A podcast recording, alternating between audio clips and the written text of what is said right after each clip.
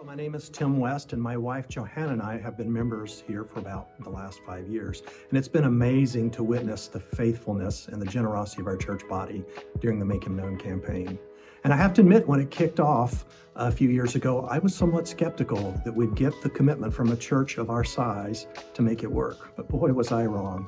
The maker of heaven and earth has proven to me that he can make himself known, but he really wants us to participate in the effort and to be generous with the resources he has provided.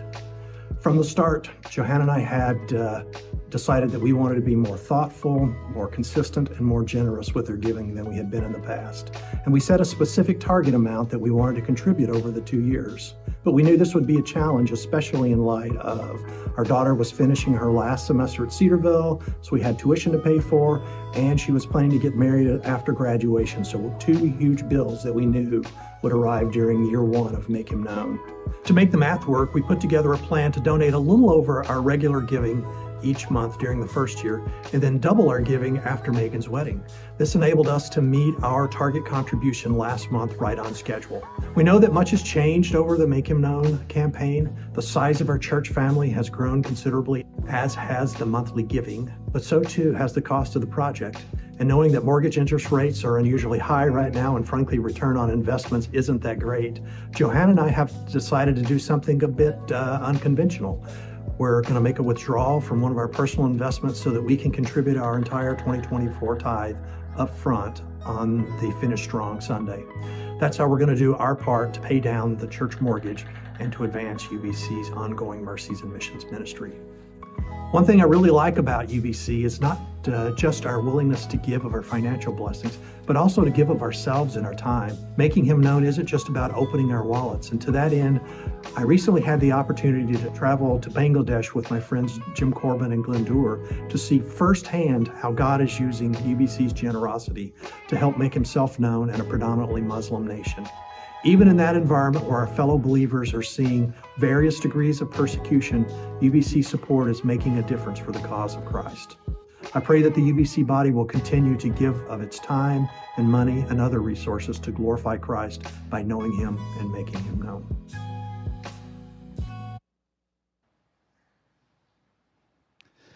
Grateful for uh, Tim. If you know Tim, you know uh, kind of the genuineness of his heart um, in terms of the way he lives and he interacts with all of us. So grateful for that encouragement from him through that. And I just want to use this as a, a time to remind you what Jason's been saying all month, which is, you know, we're finishing our two year Make Him Known campaign.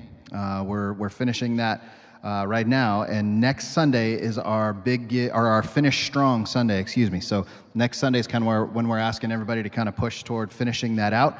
Um, and uh, so we have been blown away by what God has done already.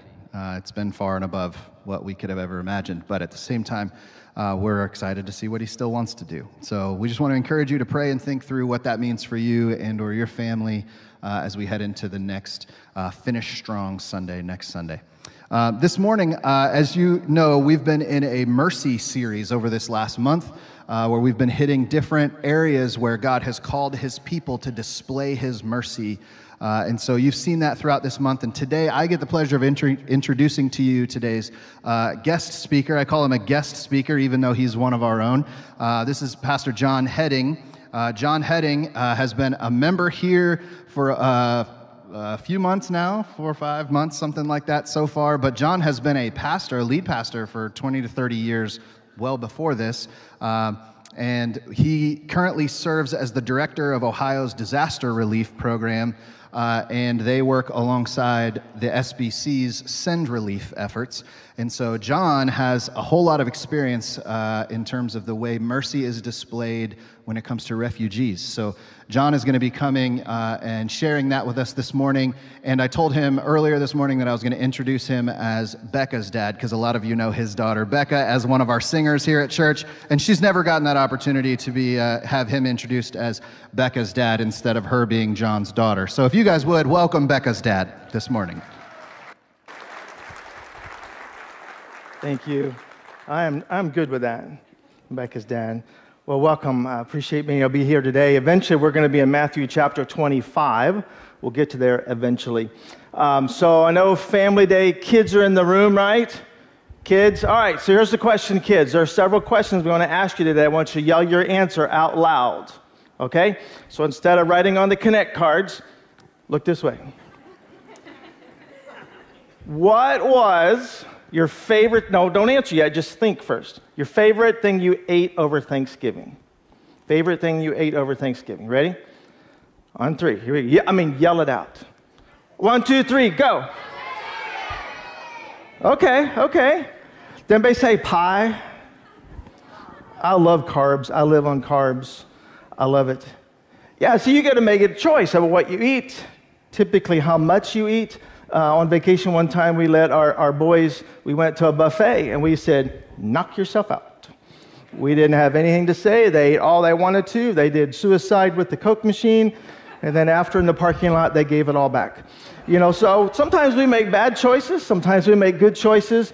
But uh, as we're going to look at today, when you are a refugee, a lot of your choices are taken from you. If you end up being in a refugee camp, you're told where to sleep, when to get up, when to go to bed, what to eat, you know, where to eat, and all those kinds of things. A lot of your choices uh, are gone.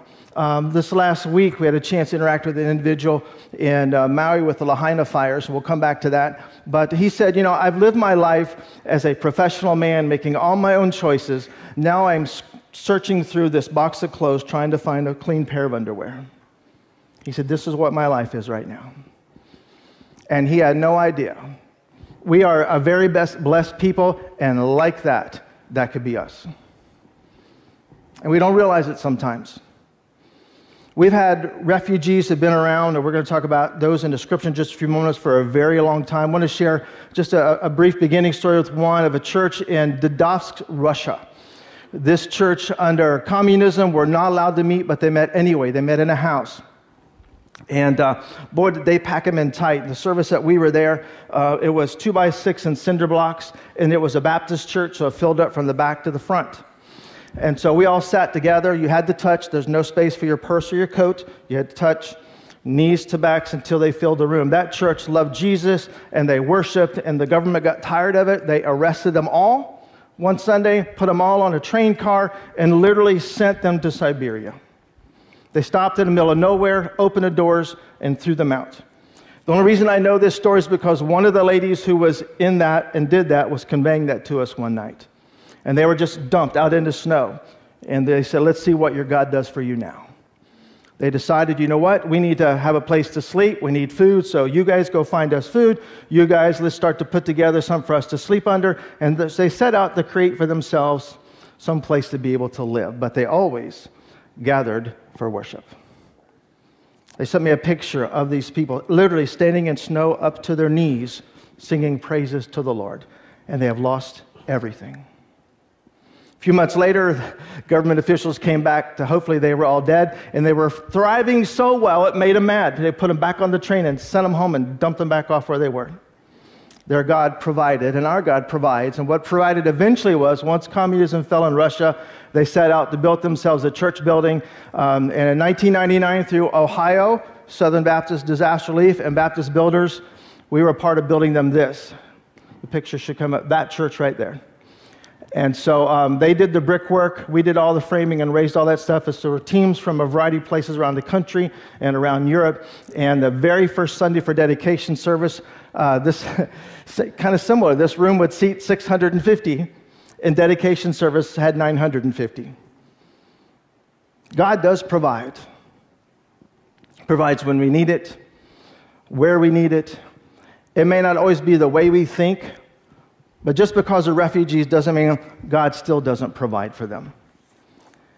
When we look at the definition of refugee, there are several different things for us to look at. Different governments and different agencies define it a little differently.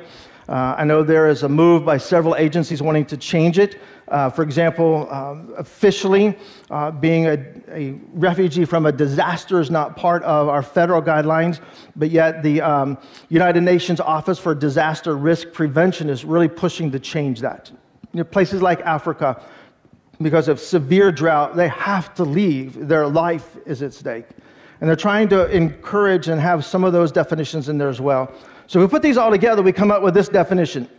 A refugee is someone who has been forced to flee their home area because of persecution war, violence, or disaster. Forced to flee for a variety of reasons. This definition initially came in 1951 from a document called United Nations document, the Convention related to the status of refugees, that really dealt only with refugees from World War II. Later in 1967, the UN expanded it to have the planet, cover all the areas of refugees. And if you sign this document, there are 147 nations, including the United States. There are things that you agree to. You agree that you will not force them to go back to the country where their life is in danger. You give them the opportunity to work. You give them opportunity to have access to social services. That's why you're going to run into people and see people who are not at this point citizens of the United States yet, but still do all those things because of this document, because of refugee status. There are those who come into the country that don't have that status yet, and so they are asylum seekers. They're seeking that asylum. And so they go and they apply. And in the process, they're giving that court date so they're allowed then to do these other things. And that's where some of that comes from. It started back at that time and continues even to, till now. So, why does this matter? It matters because there are way more refugees and people displaced than we ever thought. There's one graphic that we have, and hopefully it's clear. Um, yellow graphic, let's see. This was, as of two weeks ago, 110 million displaced people on this planet right now. Displaced. 62.5 million internally displaced people. That means people who are displaced within their own country. So, for example, uh, those who lived in eastern Ukraine, when they left to go to western Ukraine, to like cities like Lviv and some of those over towards Poland and Hungary, they would be considered IDPs or internally displaced people. We find in, uh, in Gaza and in Israel, they're being displaced from Gaza from the north to the south, from Israel away from the war into other places. So we find IDPs. We find uh, 36.4 million are official refugees that have been given that status, another 6.1 asylum seekers, and 5.3 who need protections. I, I looked just this morning, and these numbers have now been updated as of yesterday to 117 million people displaced on this planet just in the last two weeks. UNHCR website and uh, the World Bank put these statistics together and they published those. These are the numbers that they have as of right now. Let's put this in comparison. The population of the United States is roughly 330 million. So this would be basically a third of our country being displaced. That's a lot of people that have nowhere to go. In Gaza, I mentioned a little bit ago, there are 1.5 million as of two weeks ago that were displaced, 725,000 living in shelters, 149,000 living in uh, what they call UNRWA facilities, 122,000 plus in hospitals and churches and public places and other schools, anywhere they can go to try to find shelter and be involved. But here's the problem when you have communal living of this size without proper uh, hygiene, proper toilet facilities, proper cooking facilities. You then have uh, disease that runs through some of these camps. You have violence because they don't have stuff, so they're going to come and steal and do all those kinds of things. And so it's not necessarily a safe place to be, but it's the only place to be.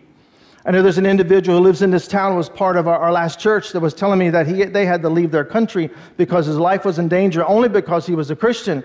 So he came to the United States, his wife and the children went to another place in Europe and they found a tent camp there. The mom could not go file paperwork. She couldn't go get a job because you couldn't leave the kids alone in the tent camp because of the violence and the crime.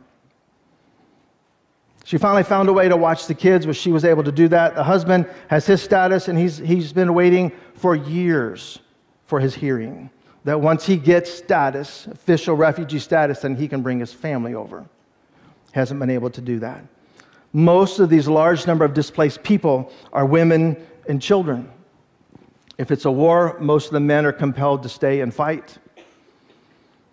When the war in Ukraine started, I remember the flight when we went over to Poland, there were, I think we counted 15 Ukrainian Americans who were flying back to Ukraine to fight for their country. When we look at other things that are taking place now, we look at places, uh, even in our own country, uh, in Maui. Some of you know the fire in Lahaina um, on August the 8th. Uh, basically, the town burned down. Uh, 2,700 homes were burned to the ground. Uh, there's six of us from Ohio Disaster just got back from there. How do we help? This is one of the houses uh, that we had a chance to assist the the daughter who came back for this because the home is now in her name. The question was, is there anything that survived? So, our, our responsibility with folks who are displaced was uh, trauma crisis care as a chaplain. That was my role to be with the homeowner, anybody who survived, and kind of walk them through the process. And there's anything we can find for you to keep.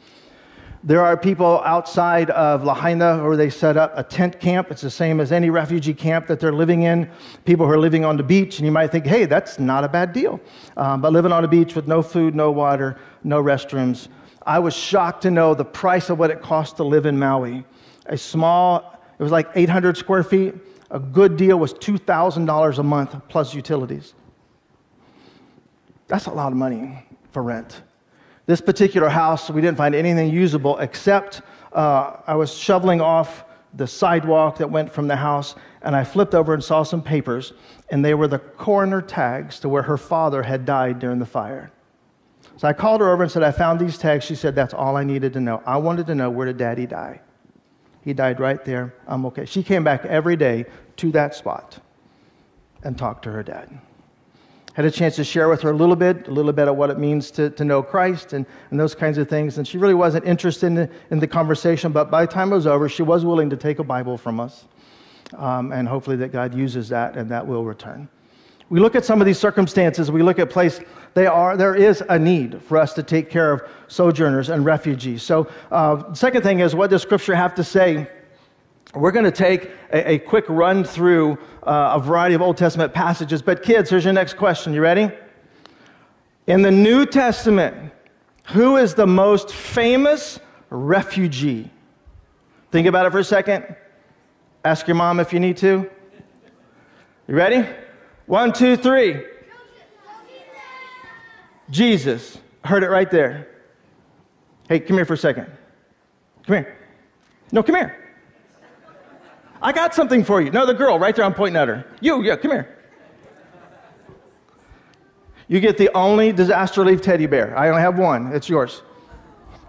Good answer. I thought I had a case of them, but I only had one. Sorry. Now, the reason that's important is have you ever thought about Jesus as a refugee before?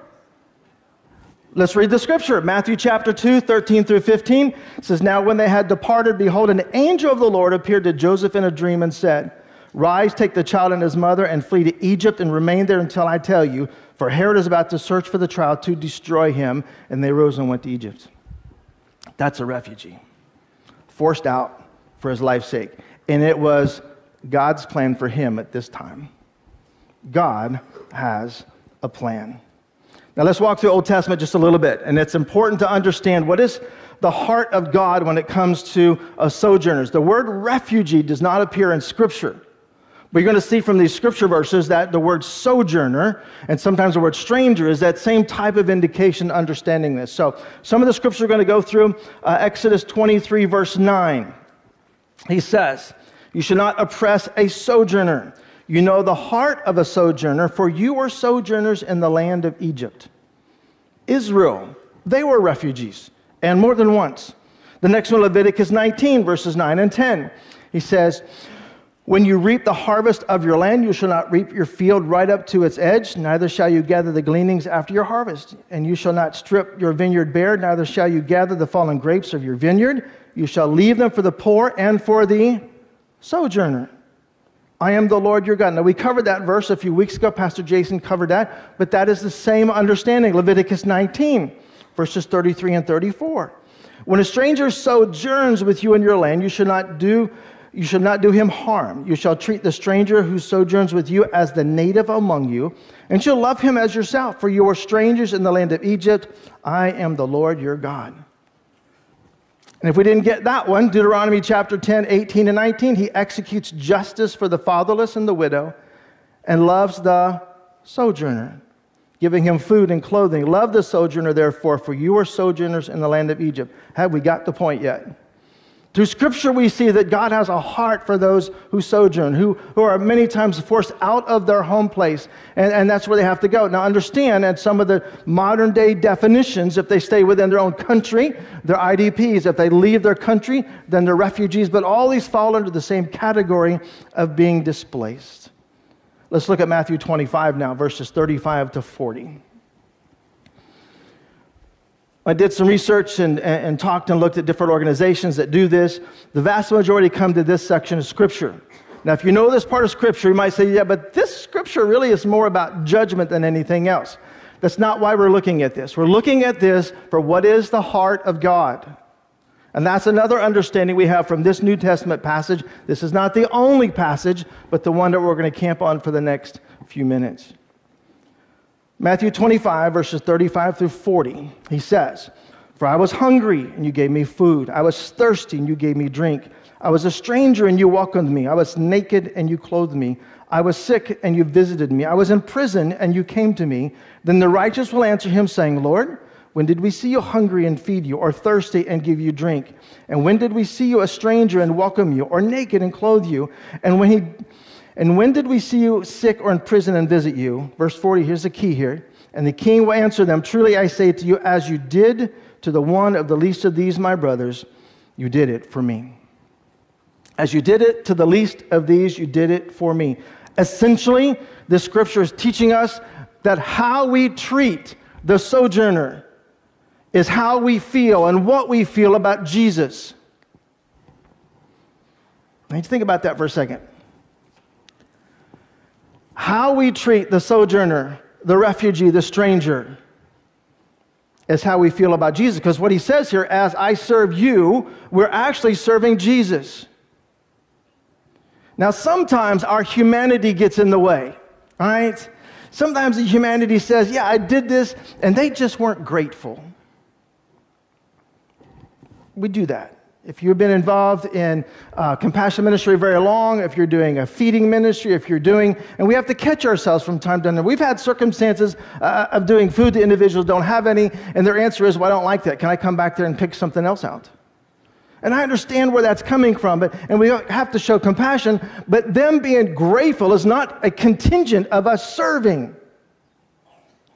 We serve because as we serve, as we serve, serve the sojourner and the refugee, we are serving Christ. Now, essentially, y'all are just looking at me like, what is wrong with you? Lots of things. But, so let me ask you this. How, just be honest. How many of you like to be told from time to time, thank you? Anybody besides me, every once in a while, yeah, our humanity says, I, I, I want to know that I, and some of this, I want to know that I'm doing the right thing. I just, it's not so much the being, feeling grateful, but becomes like a confirmation, especially as it comes from nowhere. Now, here's the part that um, continues to be amazing. And that is, folks who become refugees and sojourners, many that we've encountered are content in Christ even though they don't have anything. You know that? You know, in here on, on the mainland, we are really concerned about our stuff, right? Listen, I got a secret for you. Your kids don't want your stuff. I don't want my mom's stuff. Love you, mom. She's right there. I don't want her stuff. My kids don't want my stuff, and we think my stuff is so important. And it might be important to us, but what would life be like if you lost it all? You had to leave. Right now, you had to go, and all you had is what you have. That's it. What's amazing to me in many of these circumstances, there's, there's just that one thing that people really miss. People wanted to know, I, I just, I couldn't find my wedding ring when we left, or we left so quickly that I really couldn't take anything. So they, you grab your kids, you grab a few things, and you go. There are circumstances that people on this planet have to leave like that. And it's not about the stuff, it's about people. Hebrews chapter 13, the first two verses says, Let brotherly love continue. Do not neglect to show hospitality to strangers, for thereby some have entertained angels unawares. Now, we've seen that verse as many times if you've been in church. And I've wondered sometimes exactly what does that mean? Why would God do that? Uh, Bryant Wright, who's president of Send Relief, said in a message some years ago, he said, the angel may be there to reveal what you think about Jesus. That's a possibility. God may put that angel in your way. Am, am I going to minister to this refugee sojourner or am I not? If we believe the rest of the scripture is true, how I treat them is indicative of what I believe about Jesus. Maybe it is, maybe it isn't, but it's a, I think it's an opportunity for us to start to think about why would God do this? And it's not like we all have to do everything, right? We feel like sometimes, you know, we talk about doing all these things and I just have to do all of them, and that's really not the case. As a church, corporately, we can be involved in a lot of things. Individually, God will put us in places where He wants us to be. And some people are going to do refugee ministry. Some people are going to do children's ministry. Some people are going to do like youth ministry. Bless your hearts. I had somebody from time to time say, I need to be involved in church somewhere, and if only you guys youth ministry, eh, give it a try. In the last two weeks, God is not in that for me. And you know that sometimes, right? It's not that we have to do everything, but what does God put on you? What is He opening the door to put you into? So, how do we respond? There's several ways we can do that. Number one, uh, Galatians 5:14 keeps coming to mind that we need to number one love your neighbor. We love your neighbor. I, have noticed in many places uh, around the world where we go that um, neighborhoods in other parts of the world, they, they know their neighbors. And we used to be that way as a country. We used to know our neighbors. We used to do things for our neighbors. And it seems like so much anymore that a lot of, a lot of us have become very siloed as we live our lives. I know me, but I don't know this neighbor. I don't know this neighbor. I don't know this neighbor. But yet, is that not one of our first mission fields where we live?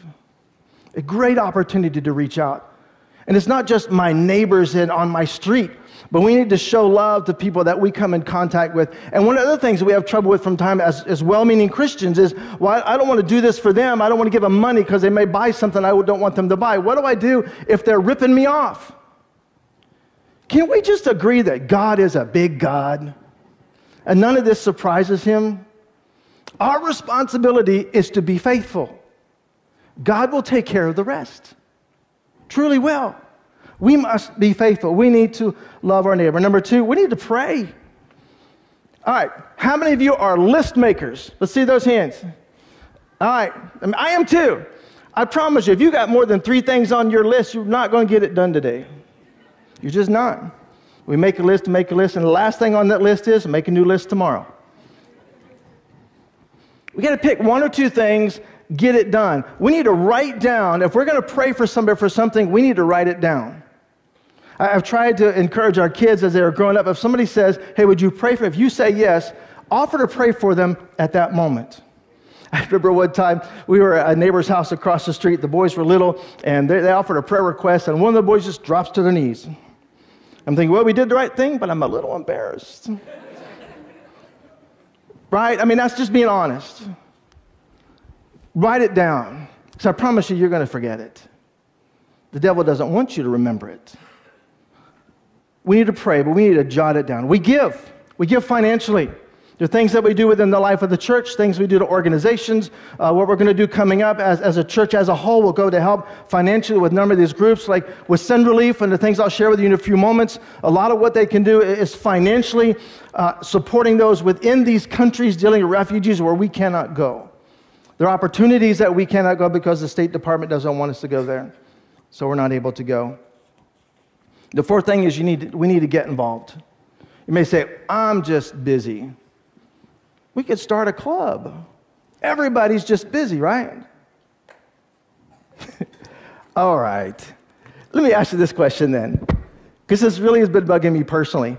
Does any of your cell phones give you a report of how much time you spent on your phone last week? I got mine the other day. I'm thinking, ain't no way. It said I spend five hours a day on my phone. Now, I don't know that many people. Y'all are already here. But we like to play games on our phone. We talk on our phone. Now I have two phones. Live on them both. And we look at those kinds of things and think, you know what? Where am I spending my time? Where do I need to physically get involved with what God has put in front of me to do? For us, we are a Southern Baptist church. We're part of the Southern Baptist Convention. Let me just give you a glimpse of how we're together as all Southern Baptist churches. This first slide, the Southern Baptist Convention starts with the local church. It is about the local church. We have our state convention, we have an international mission board. What do they do? Somebody help me. They send what? Missionaries outside North America. Little known fact International Mission Board is the only, to my knowledge, the only international mission sending organization where missionaries do not have to raise their own support. Our cooperative program pays for them to do everything that they do their salary, where to live, health insurance, everything. North American Mission Board is here. They got together just a few years ago and said, We need to do better at compassion ministry. They created Send Relief. And that's our organization that we're talking mostly about this morning. Send Relief has five functions. They're listed right there. Care for refugees is one, crisis response is one. As Southern Baptist Disaster Relief, we do 90% of the crisis response with Send Relief because we have the people and the equipment to go and to do. And you'll have that chance as well. Care for refugees, they're able to send financially to places that uh, we're not allowed to go, things that we're not allowed to be a part of.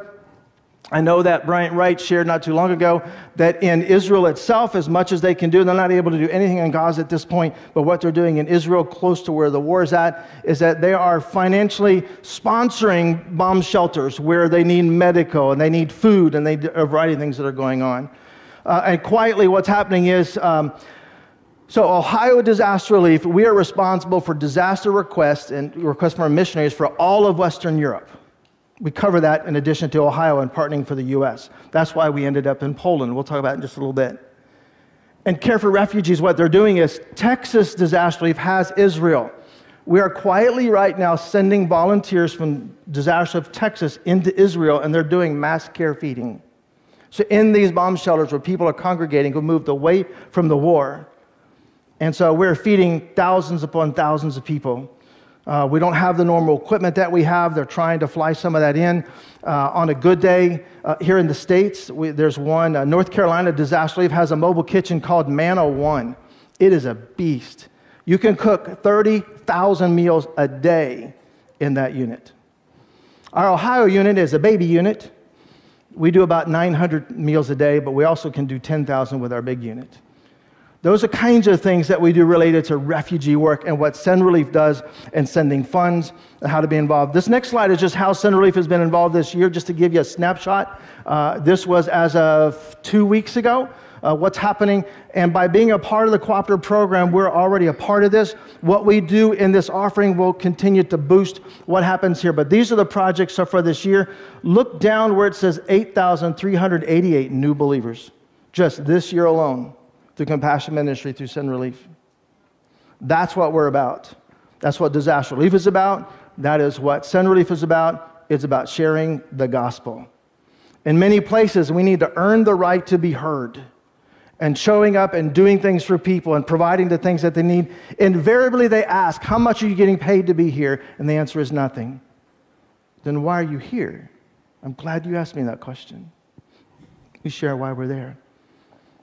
There's a lot of discussion about what's happening uh, at the border with Mexico and, and, what's happening down there. This next thing is not political, but I need you to know there's a little bitty church down there that Send Relief is funding, little church, that have had already this year over 6,000 professions of faith and sharing the gospel and compassion ministry and connecting those people to where they're going or in the country with the local church or where they're going.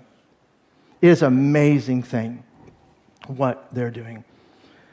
Here in the States, Syria, Turkey, Israel, many, many other places, things are taking place. I want to go back for just a moment to uh, Ukraine. So, when that war started, it obviously created all kinds of displaced people and refugees. And I mean, that's important to us, to our family.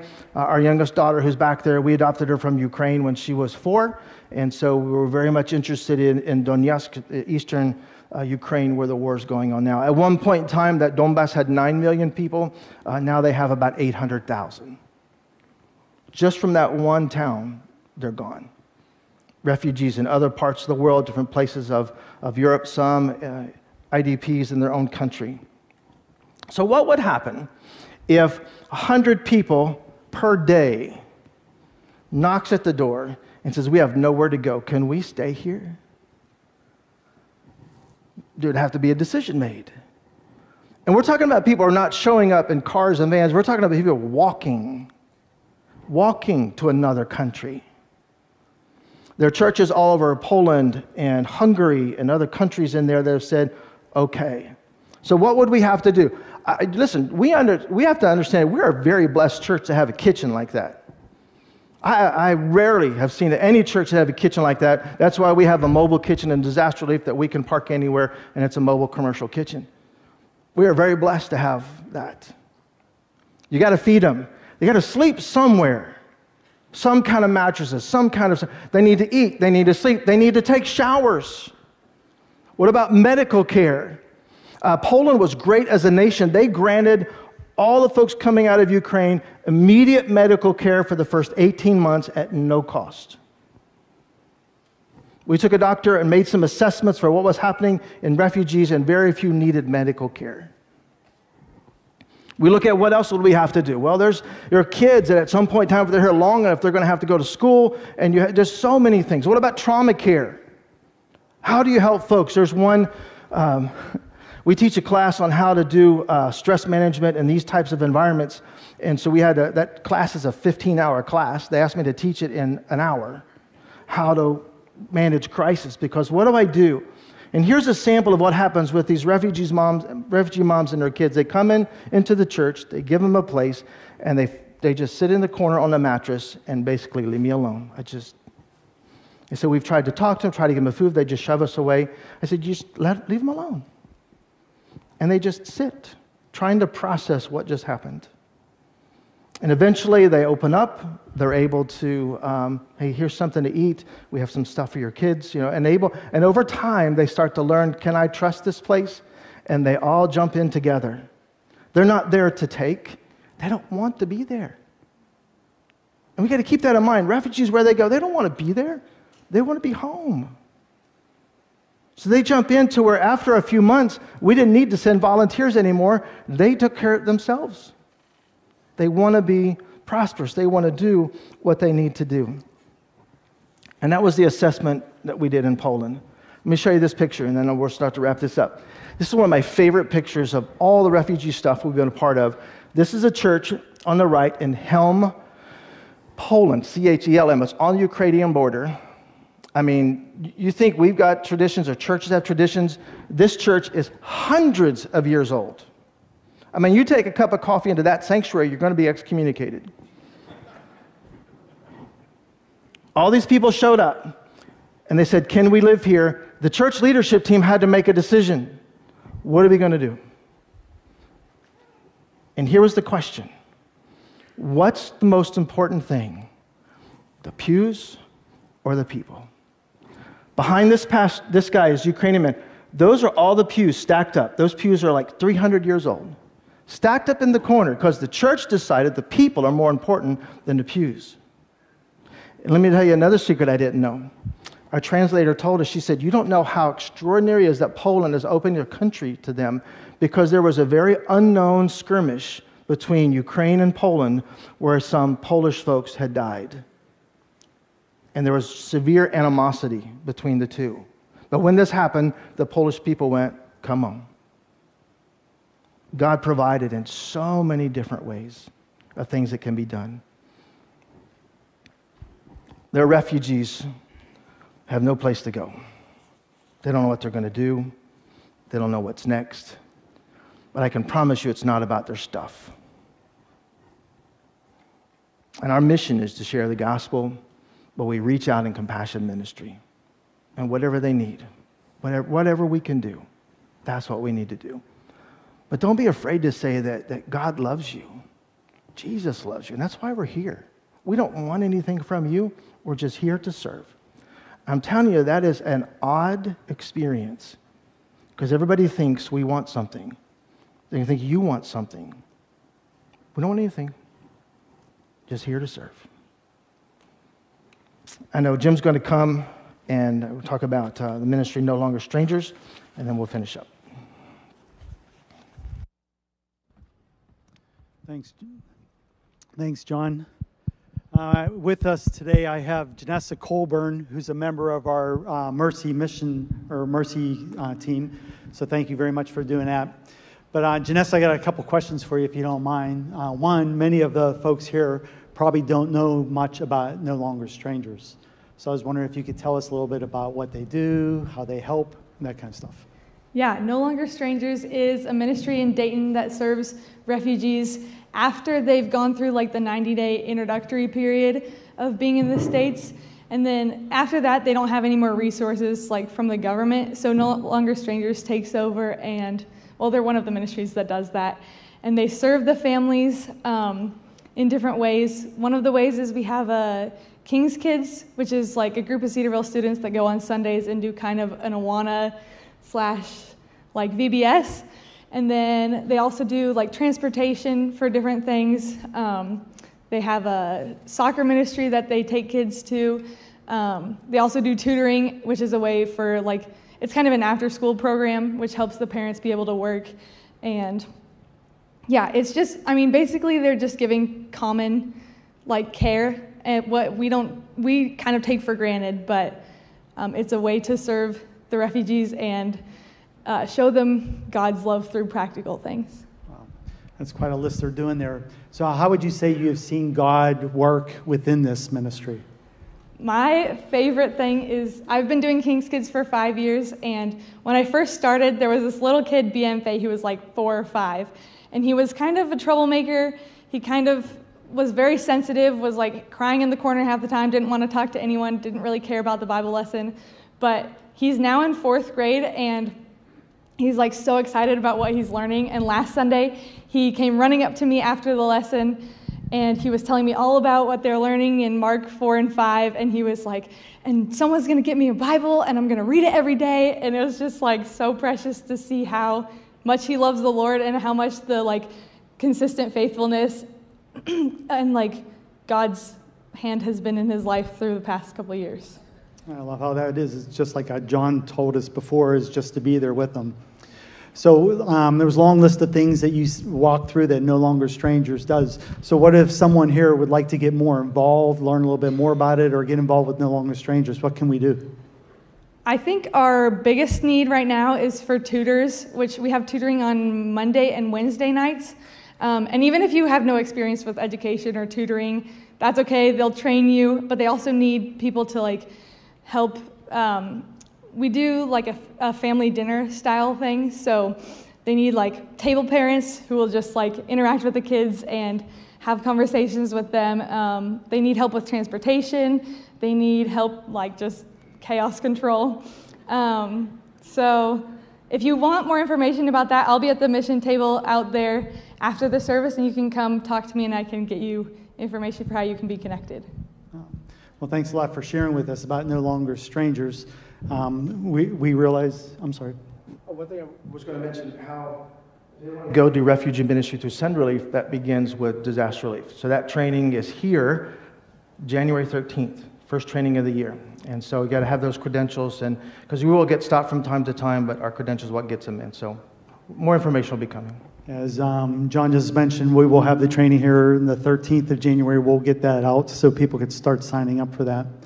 But um, as Janessa talked about, we have strangers here, or we have refugees here in the Dayton area, and there are refugees, the large number that John shared with us. So if you join me in prayer, let's pray for refugees, our, our hearts for the refugees as well. So, Father God, we just come to you today, Lord. We're so thankful, um, first, for your love for us. Lord, that you um, love us so deeply and that you desire us to have the same love that you have for others. As uh, John mentioned in Matthew 25, you know, our love should be as deep for the refugees and as it shows our hearts for you. So, Lord, we ask that you break our hearts Lord, we ask that you put on our hearts a desire to know more about the refugees, but Lord, a desire to remember to pray for them. And if there's ways for us to give, whether it's our time and our talents, Lord, as well. But Father, we're so thankful that um, in the midst of all these things, we desire our brothers and sisters that are in this category that they will remember you also as the God of comfort, the God that calls, Lord, and so much that a God that doesn't forget them. As we sang earlier today, Lord, we're so thankful that you're a God that's with us in the midst. And so, Lord, we just ask that you be with these refugees, whether they're asylum seekers, whether they're within their own country, Lord, that you uh, allow them to feel the comfort of you, whether it's through them knowing and have a relationship, which we desire each of them to come to know. But, Lord, as the body, how we can take your love to them. So, Lord, we ask that you uh, put on our hearts ways for us to serve, ways for us to give and ways for us to be your hands and feet for those that are refugees here, near, and everywhere. And so, Lord, we're so thankful that you gave us your Son. And it's through his mighty name of Jesus we can come boldly to your throne. And in his name we pray. Amen.